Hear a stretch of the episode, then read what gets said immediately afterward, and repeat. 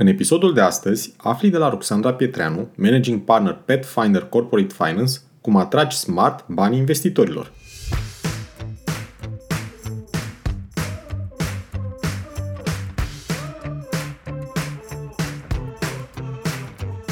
Te salut și bine te-am găsit la Smart Podcast, primul podcast din România dedicat finanțării afacerilor. Sunt Adi Ploscaru și misiunea mea este să ajut companiile să crească și să se finanțeze sănătos. În acest podcast stau de vorbă cu antreprenori și finanțatori remarcabili care împărtășesc din experiențele proprii pentru a te ajuta să-ți crești sănătos afacerea. Sunt nerăbdător să-ți fiu și eu alături în această călătorie, oferindu-ți săptămânal vitamine audio energizante – Vei afla nu doar informații despre cum să asiguri finanțarea potrivită necesară creșterii la timp și în cele mai bune condiții, dar și despre cum poți construi afacere cu rost, creatoare de valoare. Bun venit la podcastul Smart Podcast! Înainte de a începe conversația cu invitata mea, vreau să ți-o prezint. Ruxandra lucrează de peste 20 de ani în domeniul consultanței pentru fuziuni și achiziții și al investițiilor de capital, dobândind în această perioadă o bună cunoaștere a mecanismelor de finanțare, atât sub formă de equity, cât și sub formă de împrumuturi bancare și non-bancare. A participat într-o gamă largă de proiecte, fuziuni și achiziții, atragere capital, finanțări, situații de turnaround, vizând companii cu cifre de afaceri anuale de la 1 milion de euro și până la 500 de milioane de euro. Ruxandra a făcut pasul spre antreprenoriat în domeniul consultanței în fuziuni și achiziții și al atragerii de finanțare în 2011 – fiind de atunci și până în prezent managing partner al Petfinder Corporate Finance, una dintre cele mai active companii independente de consultanță în domeniul fuziunilor și achizițiilor din România. Pet to Capital este linia de business dedicată investițiilor de capital, fie că este vorba despre vânzări-cumpărări de companii sau de atragere de capital pentru creștere, în cadrul Petfinder – Sub umbrela Pet to Capital, echipa își propune să dezvolte și prima platformă din România care facilitează tranzacțiile între companiile antreprenoriale și investitorii financiari. Salutare, Ruxandra, și bine ai venit la Smart Podcast!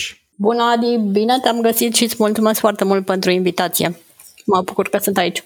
Mulțumesc și eu, Ruxandra, pentru conversația pe care o vom avea astăzi despre cum putem atrage smart bani de la investitori. Ruxandra, sloganul Smart Podcast este un podcast despre finanțare cu rost pentru afaceri prospere. Care este rostul finanțării în creșterea unei companii? Um, dacă este să vorbim la modul general, finanțarea joacă un uh, rol esențial în creșterea oricărei companii, oferindu-i acestea resursele necesare pentru a-și atinge obiectivele de creștere, pentru a se extinde organic sau prin achiziții și pentru a rămâne competitivă în piață. Acum, știm cu toții că uh, banii sunt necesari în orice ce facem, în orice activitate întreprindem, pentru a putea merge mai departe și a ne dezvolta. Compania da, poate beneficia de resursele proprii ca rezultat al activităților desfășurate, din care să-și financeze creșterea sau, în cazul în care aceste resurse proprii lipsesc, poate recurge la surse externe, la o finanțare externă, care, uh, bineînțeles că poate îmbrăca mai multe forme și poate veni din diverse surse. Și este foarte ok să facă acest lucru pentru a-și atinge obiectivele și a nu stagna. Deci, uh, pentru mine, finanțarea este combustibilul, dacă vrei, uh, necesar pentru a merge mai departe. Pentru că altfel, degeaba am poate cea mai tare mașină din parcare dacă nu am și combustibilul necesar ca să ajung din punctul în care sunt acolo unde vreau să merg. Și legat de tema podcastului tău, uh, aici aș insista un pic pe termenul de cu rost, care îmi place foarte mult, finanțare cu rost. Da. Tocmai pentru că spuneam că există diverse surse de finanțare în piață Însă nu orice sursă de finanțare este potrivită oricând, oricărei companii. De acord. Și atunci, antreprenorii este bine să își facă uh, singură o analiză și să identifice ce face rost pentru ei, ce fel de finanțare se potrivește uh, la un anumit moment din paleta largă a surselor de finanțare disponibile astăzi în piață fie că sunt granturi, fie că sunt uh, promoturi, fie că sunt uh, surse de tip equity și să o aleagă pe cea potrivită. Ruxandra, pentru că noi astăzi vorbim despre cum, cum antreprenorii pot atrage smart bani de la investitori. Aș vrea să te întreb, așa ca început al, al discuției, cum ai descrie peisajul investițional din primul semestru 2023 și poate ce perspective vezi pentru a doua parte a anului? Uh, cred că ce se întâmplă în piață în 2023 uh, este uh, o continuare și un efect a ceea ce s-a întâmplat anul trecut. Aș vrea să fac aici precizarea că eu sunt mult mai activ în zona investițiilor de tip equity, okay. în zona investițiilor atrase de la fonduri de investiții și aș limita răspunsul la întrebare la ce se întâmplă în piața de private equity și în zona de fuziuni și achiziții. E foarte bine. Bun.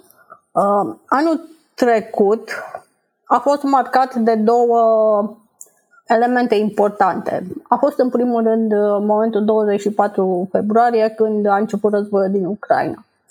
Și atunci investitorii, în special cei financiari, um, au cam pus pe hold ceea ce avea un lucru ca să vadă în ce direcție va merge acest conflict și care vor fi repercursiunile asupra economiei românești. Uh, după acest moment, lucrurile uh, și-au dat drumul din nou, uh, tranzacțiile au continuat, însă în a doua parte a anului a intervenit un alt element respectiv creșterea de costuri. Așa.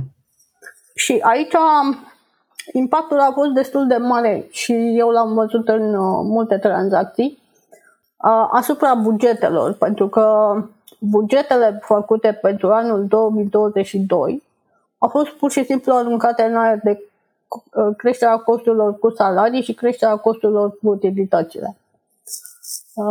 Asta a fost un al doilea factor care a făcut fondurile de investiții să fie mai reticente, pentru că ei investesc pe bază de rezultate.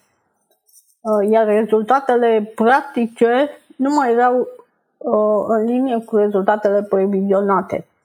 Și atunci, cumva, uh, multe tranzacții s-au amânat, unele poate că au fost chiar oprite și reluate, cele care s-au amânat au fost reluate anul ăsta. Uh, deci ce vedem în uh, segmentul ăsta, ce am văzut în uh, prima parte a anului, aș spune că au fost elemente importante. Așa. Pe de o parte, inițiativa s-a mutat de la vânzători către cumpărători. În sensul în care aceștia din urmă, cumpărătorii, sunt cei care inițiază discuțiile față de varianta cu care eram obișnuiți înainte de uh, licitație, de aducere la masa mai multor investitori.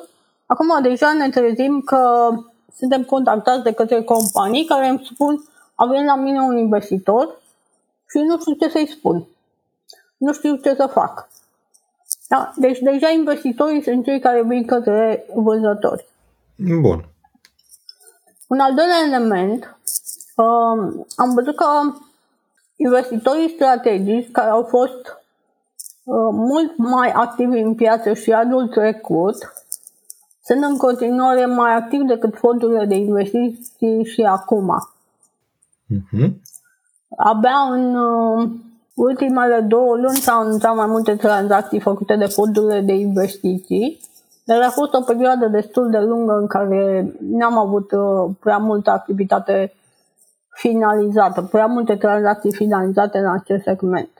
Uh, și un al treilea element este o direcție mai nouă, dar uh, foarte importantă și pe care eu o salut, este legată de faptul că avem firme locale care au înțeles că se pot dezvolta mai repede prin achiziții și încep treptat să joace un rol în acest segment. Uh, aici avem atât jucătorii care au în spate fonduri de investiții și putem să menționăm uh, Green Group, care a făcut mai multe achiziții, da, compania okay. deținută de Abris, sau uh, Avem jucători independenți și cel mai relevant este Adobe, după părerea mea. Așa este. Este un, e un exemplu cunoscut uh, în piață. Deci cam acestea sunt uh, elementele pe care eu le-aș considera importante și care marchează primul uh, semestru. La nivel statistic, se pare că anul 2023 este peste anul 2022, cel puțin la nivel de valori ale tranzacțiilor. Da. Stăm destul de bine aici și piața este în continuare în dezvoltare. Am văzut diverse opinii privind uh, modul în care se va încheia anul, anul 2023 în piața de M&A. Unii spun că va crește foarte mult. Eu sunt puțin uh, mai uh, rezervată aici pentru că avem uh, în piață un potențial foarte mare de a atrage fonduri europene. Asta se știe că sunt multe apeluri lansate, urmează și altele, iar pentru mine fondurile europene uh, vor fi un competitor foarte puternic la ceea ce înseamnă finanțare de la fonduri de investiții pentru dezvoltare organică. Hmm, foarte interesantă perspectiva aceasta. Și atunci, Ruxandra, pentru a doua parte a lui 2023, apropo de ce spuneai tu că prima parte ai simțit-o uh, nu foarte fluidă, adică spuneai despre proiectele care nu s-au mișcat așa cum, uh, așa cum ar fi trebuit. Uh, partea a doua anului ar trebui să, să fie mai activă? E bine să avem în vedere că aceste proiecte au o perioadă lungă da. de derulare. Uh, ceea ce am văzut în prima parte a anului, nu sunt tranzacții începute din ianuarie încoace. Sunt tranzacții începute cel mai probabil în 2022. Ok. Care poate că au fost puse pe hold și reluate sau poate că și-a urmat ca naturală. Dar în mod normal o tranzacție nu se închide mai devreme de șase luni. Da. Asta fiind un termen optimist. Cel mai probabil perioada de închidere undeva între 9 și 12 luni. Deci ceea ce vedem acum sunt încă tranzacții care își au originea în anul precedent. Din câte știu eu însă că se întâmplă în piață acum, lucrurile nu stau rău. Uh, adică activitatea există, avem fonduri noi care se vor ridica și care deja um, au început să inițieze discuții cu companii Uh, avem uh, și investitori strategici, așa cum spuneam, care vin nu doar din România. Noi primim solicitări din Germania, din Polonia, din Lituania, din diverse țări din regiune. Okay. Și oamenii vin foarte hotărâți, adică ei de multe ori știu deja, ne interesează compania X, vrem să discutăm cu compania asta. Uh, în alte cazuri vin și ne solicită să studiem piața și să indicăm cele mai potrivite companii pentru a le fi parteneri sau pentru a fi țintă pentru vânzare. Dar vin destul de hotărâți și atunci, din informațiile pe care eu le am cel puțin, activitatea este intensă și în acest moment. Uh, rezultatele se vor vedea în a doua parte a anului și preponderent în trimestrul 4, cred eu, că da. vom vedea o, uh, un număr mai mare de tranzacții închise E bine însă de avut în vedere și că nu tot ceea ce se întâmplă, nu tot ceea ce demarează ca și tranzacție se închide. Uh, din contră, rata de succes este destul de mică și practic, chiar dacă suntem um, și noi foarte ocupați și colegii noștri sunt ocupați și se lucrează la multe tranzacții, rămâne de văzut ce se va întâmpla și ce se va închide de fapt până la sfârșitul anului. Bun. O perspectivă totuși optimistă, Hai să vorbim puțin despre proiectul sau uh, linia de business Path to Capital. Spune-ne povestea proiectului. Acum povestea firmei pe care o reprezint și care da. se numește Pathfinder uh, Corporate Finance uh, este mai veche. Practic am început să fim activi în piață din anul 2011 uh-huh. Mhm. pe zona de fuziuni și achiziții. Dar uh, sub umbrela Pathfinder uh, Corporate Finance avem mai multe activități. Pe de o parte este zona aceasta de activități legate de consultanță pentru achiziții, da. și pentru achiziție de capital și pentru atragere de capital, dar în același timp suntem implicați și în proiecte de analiză financiară, proiecte de management financiar sau diverse studii care ni se solicită. Și am simțit uh, nevoia în urmă cu trei ani uh, să avem o divizie dedicată, ca să spun așa, sau să activăm uh, sub o divizie dedicată tranzacțiilor privind fuziuni și achiziții sau privind atragere de capital pentru creștere. Și atunci am denumit această divizie Path Capital. Am simțit cumva nevoia să fie un nume reprezentativ pentru ceea ce facem, să transmită ușor ce ne dorim și în același timp să rezoneze și să fie ușor asimilat și de către antreprenorii cărora ne adresăm. Așa cum spui tu, Path to Capital este linia de business dedicată investițiilor de capital. Și aș vrea să venim mai aproape de, de antreprenorii care decid la un moment dat să atragă bani de la, de la investitori. Având în vedere experiența ta îndelungată în aceste proiecte, Luxandra, ce ai recomanda unei, unui antreprenor sau unei echipe de antreprenori să, uh, să pregătească sau cum ar trebui să se pregătească antreprenorul sau echipa de antreprenori pentru a-și crește șansele de a atrage bani de la investitori? Asta e o întrebare foarte bună și aș vrea să menționez în primul rând că pregătirea în sine mi se pare extrem de importantă. Mențiunea asta nu o fac întâmplător, ci este rezultatul faptului că de cele mai multe ori Uh, prin prisma a ceea ce eu am întâlnit în piață, antreprenorii se decid vreau să lansez un proces de atragere a unui investitor acum. Bun. Acum asta exclude de cele mai multe ori o pregătire minimală. Noi intrăm în proces și ieșim în piață, dar uh, de cele mai multe ori nici noi ca și consultanți nu apucăm să cunoaștem foarte bine compania și surprizele apar în momentul în care proiectul avansează, procesul avansează și ne trezim eventual în faza de due diligence, când vin uh, analiștii și consultanții investitorului da. care identifică diverse probleme. Uh-huh. Și atunci este mai degrabă o situație de tipul să stingem incendiile decât să facem uh, decât să pregătim noi și să eliminăm din start uh, astfel de situații riscante, uh, tocmai pentru că ne-am grăbit să intrăm acum, să intrăm brusc într-un proces. Cum îi ajutați voi pe, pe antreprenori să temporizeze, ca să spun așa, să nu mai fie atât de, cum spun eu, atât de optimiști în ceea ce privește orizontul de timp uh, de care au nevoie pentru a atrage un investitor? Acum nu știu dacă e vorba de un optimism legat de orizontul de timp. Cred că, pe exemplu pe care l-am dat, e vorba de un optimism legat de cât de bine este organizată compania. Așa, okay. Și bineînțeles că antreprenorii uh, fac aici o treabă foarte bună și fiecare uh, se organizează așa cum crede că este mai potrivit. De multe ori însă în ochii unui investitor există poate alte opinii sau există alte șabloane prin care privește și atunci modul în care este organizată sau funcționează compania și modul în care operează pe anumite zone este considerat riscant de către investitori.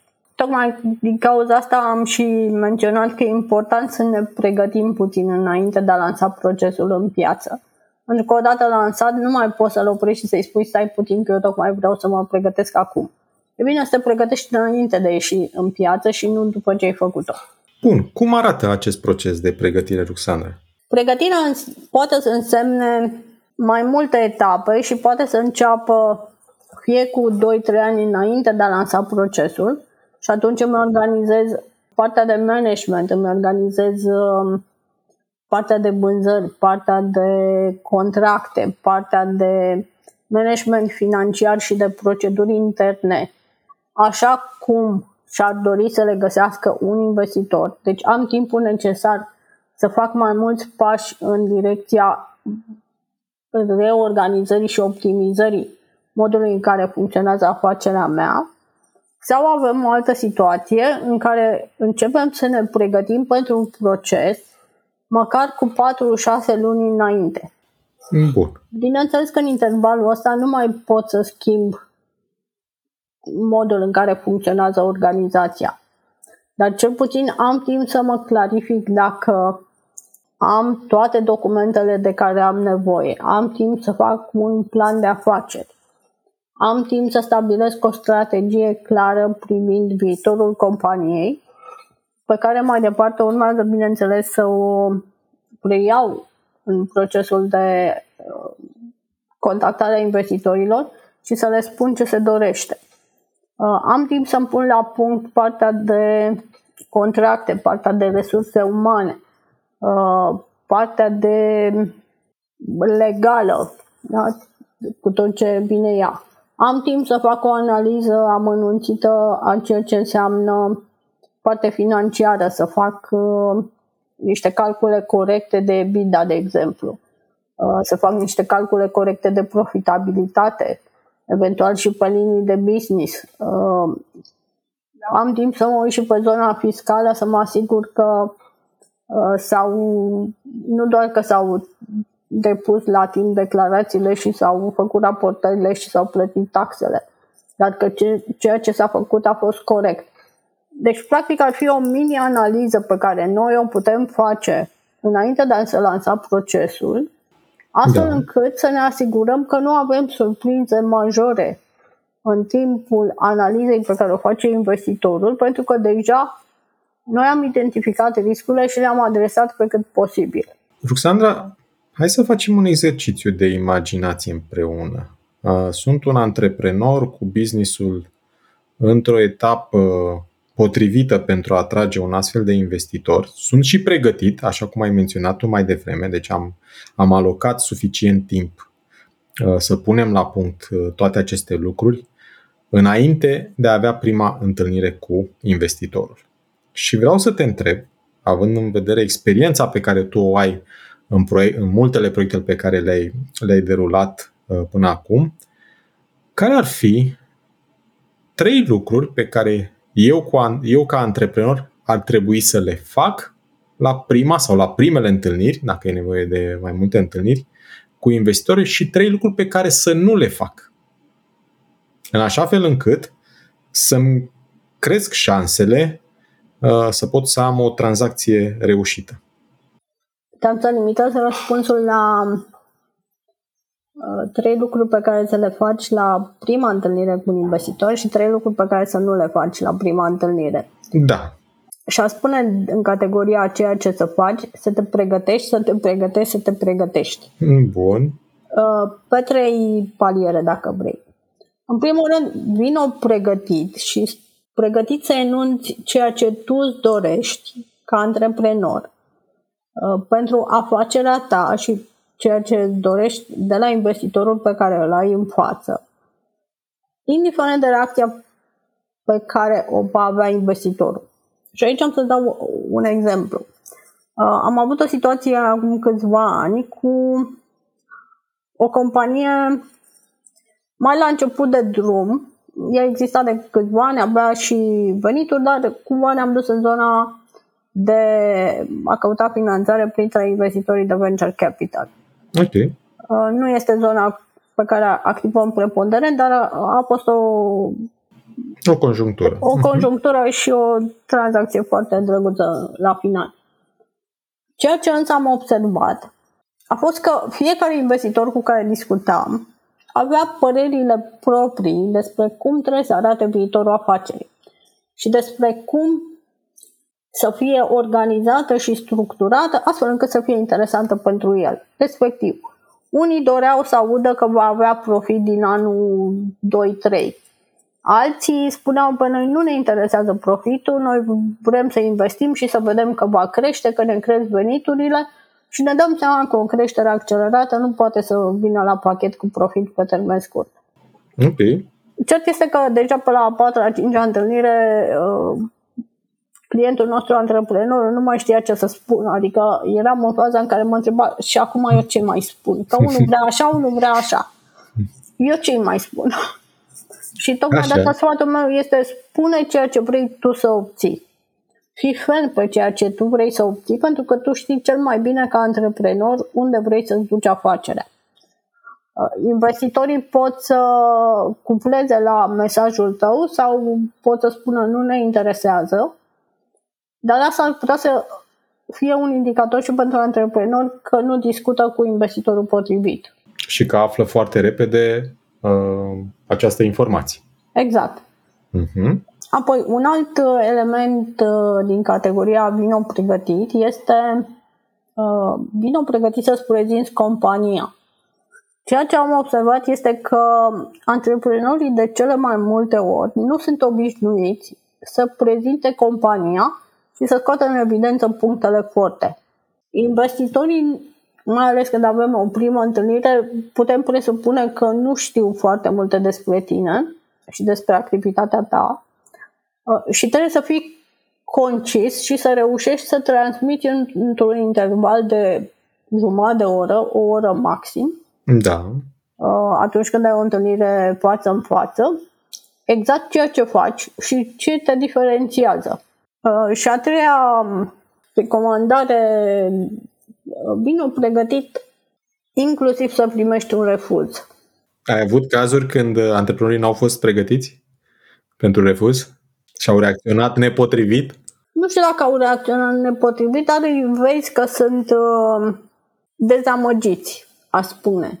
Și dezamăgirea asta poate să-i ducă până la a nu mai accepta alte întâlniri. Da?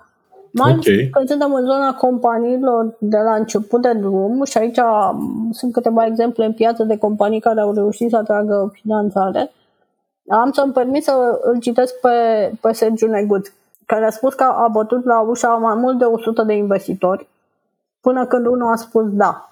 Uh, de, deci, în special în zona asta de companii la început de drum, unde produsul poate că nu este foarte clar, nu ai un track record, nu ai o experiență, nu ai o bază de clienți care să certifice că tu faci bine ceea ce faci, este posibil să auzi foarte des nu mă interesează sau să auzi de multe ori nu mă interesează înainte, înainte de a auzi pe acest da, vreau să investesc în tine. Și atunci îți trebuie și nervi și capacitatea de a merge mai departe, indiferent de ce spun ceilalți. Și te-aș completa eu, Ruxandra, și de a nu lua personal uh, răspunsul, ci mai mult de a uh, te focusa mai mult pe a învăța din uh, feedback-ul pe care îl primești uh, de la fiecare uh, potențial investitor care spune cel puțin nu pentru moment.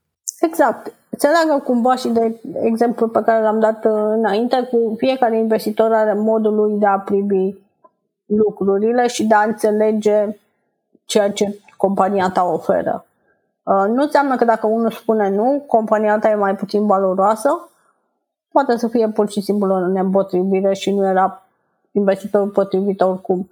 Mai de asta e bine să mergi mai departe și să-ți iei lecțiile potrivite din fiecare întâlnire, tocmai pentru a fi din ce în ce mai bun. Foarte, foarte interesant. Aș recapitula eu cele trei pentru cei care ne ascultă, apropo de ce înseamnă să te pregătești, să știi, să știi la prima întâlnire ceea ce vrei și să transmiți ca atare investitorilor, apoi să nu pornești de la premiza că investitorii îți cunosc afacerea și să fii pregătit să ți-o prezinți ca și cum ar auzi pentru prima dată despre afacerea ta și ai, ai spus tu foarte bine cu ceea ce te diferențiază în primul rând și apoi să fii pregătit ai dat exemplu cu Sergiu Negus pentru mai multe refuzuri, nu neapărat pentru unul, pentru că poți să înveți foarte mult, uh, mai ales din acele refuzuri care vin, uh, vin și cu feedback atașat. Exact. Aș mai face o completare la uh, a fi pregătit să-ți prezinți afacerea. Antreprenorii tineri sau cei care sunt la început de drum cu compania lor, de regulă trec printr-un proces de pitching, se trăinuiesc înainte. Deci poate că pentru ei este mai simplu. În schimb, antreprenorii cu experiență care conduc o afacere de ani de zile și nu au trecut prin multe situații în care să fie nevoiți să discute cu un investitor, au această dificultate și am văzut-o de nenumărate ori în practică, de a ști cum să transmită concis informația. Și aici această recomandare se duce în special către acest segment a companiilor și antreprenorilor din companii uh, în faza de scale-up sau mature, care sunt în rara situație de a se prezenta în fața unui investitor. Ok. Hai să trecem la lucrurile pe care ar fi bine să nu le facem la prima întâlnire. Aici cred că um, sunt multe lucruri pe care e bine să nu le faci la prima întâlnire și... Așa? Și dacă ar fi un, să, un pic decizi un top 3. 3, da. Um, a spune să nu vii la prima întâlnire fără să fi studiat puțin persoana pe care o ai în față sau pe care știi că o vei avea în față. Uh-huh. Uh, și aici am avut situații în care cumva s-au pus pe poziții disonante de la bun început antreprenorul și investitorul. Ok, ne poți da mai multe detalii? Da, paradoxal prin ținută. Uh, situația la care mă, mă gândesc că a fost prin ținută. Ce vreau să spun cu asta? Am avut, uh, ok, fondurile de investiții vin, uh, vin cu o anumită conduită mai formală, să spun așa, și cu un anumit mod de prezentare, inclusiv mod de a te îmbrăca, de a te duce și a te introduce în fața okay. unui antreprenor, da? Lucrurile se schimbă, lucrurile nu mai sunt atât de formale în prezent cum erau pe vremuri, dar totuși în zona de fonduri de investiții există o conduită implicită.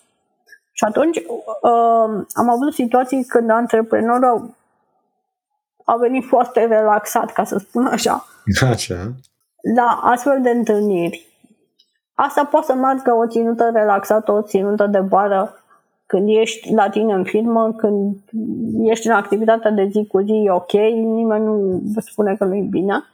Doar că atunci când te duci la o întâlnire în care vrei să transmiți seriozitate și că ești un partener de viitor, mie, mie personal mi se pare că e bine să încerci cel puțin să fii mai aproape de partenerul tău. Da? Să înțelegi și cum funcționează ei și cum se prezintă ei și să încerci să vii către ei mai degrabă decât a fi pe poziția eu așa sunt și mă luați dacă vreți sau nu mă luați dacă nu mhm. vreți. Da? Asta ar fi un sfat. Uh, apoi, în prima întâlnire, discuția nu este despre preț. Nu este despre cât îmi oferi. Prima întâlnire, de regulă, este să ne cunoaștem uh, și din punctul meu de vedere, este o bună ocazie ca ambele părți să-și dea seama dacă au potrivire cu interlocutorul. Deci și antreprenorul trebuie să poată să facă o evaluare dacă persoana pe care o are în față îi se pare un, un partener potrivit pe termen mai lung. Uh, poate să existe chimie între oameni sau poate să nu existe chimie între oameni și poate că dacă chimia nu este, nici nu are sens să te chinui să mergi mai departe pentru că conflictul va, va apărea undeva în timp. Deci, prima discuție eu o văd mai degrabă în zona în care e bine să ne cunoaștem, e bine să înțelegem ce face cealaltă parte și e bine să ne dăm seama dacă ne potrivim, inclusiv la nivel uman. Uh, și o altă recomandare pe care aș avea-o, la prima discuție să nu se dea date confidențiale. Uh, antreprenorii au de multe ori tendința atunci când se lansează în explicații despre ceea ce fac, să intre în zone în care poate că țin de aria de confidențialitate pe care și-au asumat-o față de terți. Nu întotdeauna înainte de prima întâlnire se semnează un acord de confidențialitate.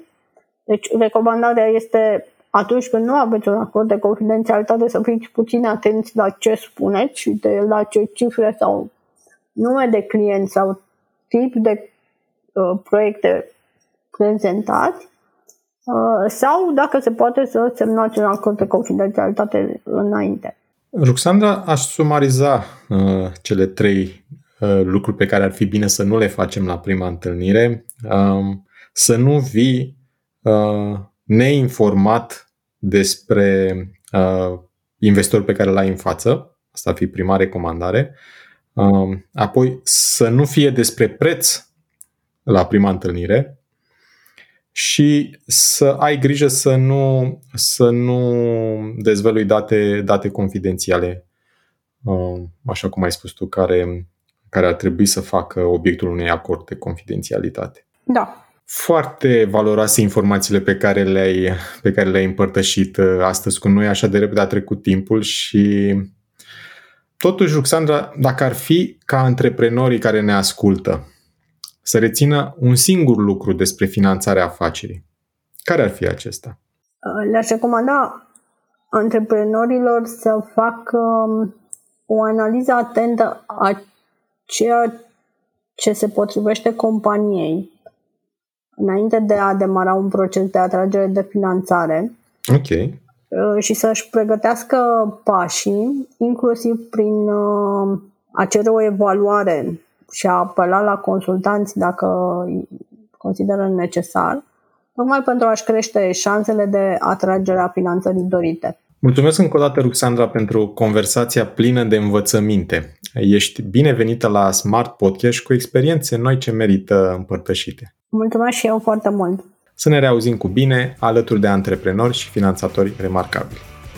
Îți mulțumesc pentru că asculti Smart Podcast, un podcast despre finanțare cu rost pentru afaceri prospere. Te invit să urmărești în continuare episoadele pregătite pentru tine și afacerea ta, să dai share și altor antreprenori dornici de creștere sănătoasă. Nu uita să dai subscribe pentru a fi anunțat când poți asculta un nou episod despre finanțarea afacerii. Hai să creștem împreună, chiar aici, la podcastul Smart Podcast.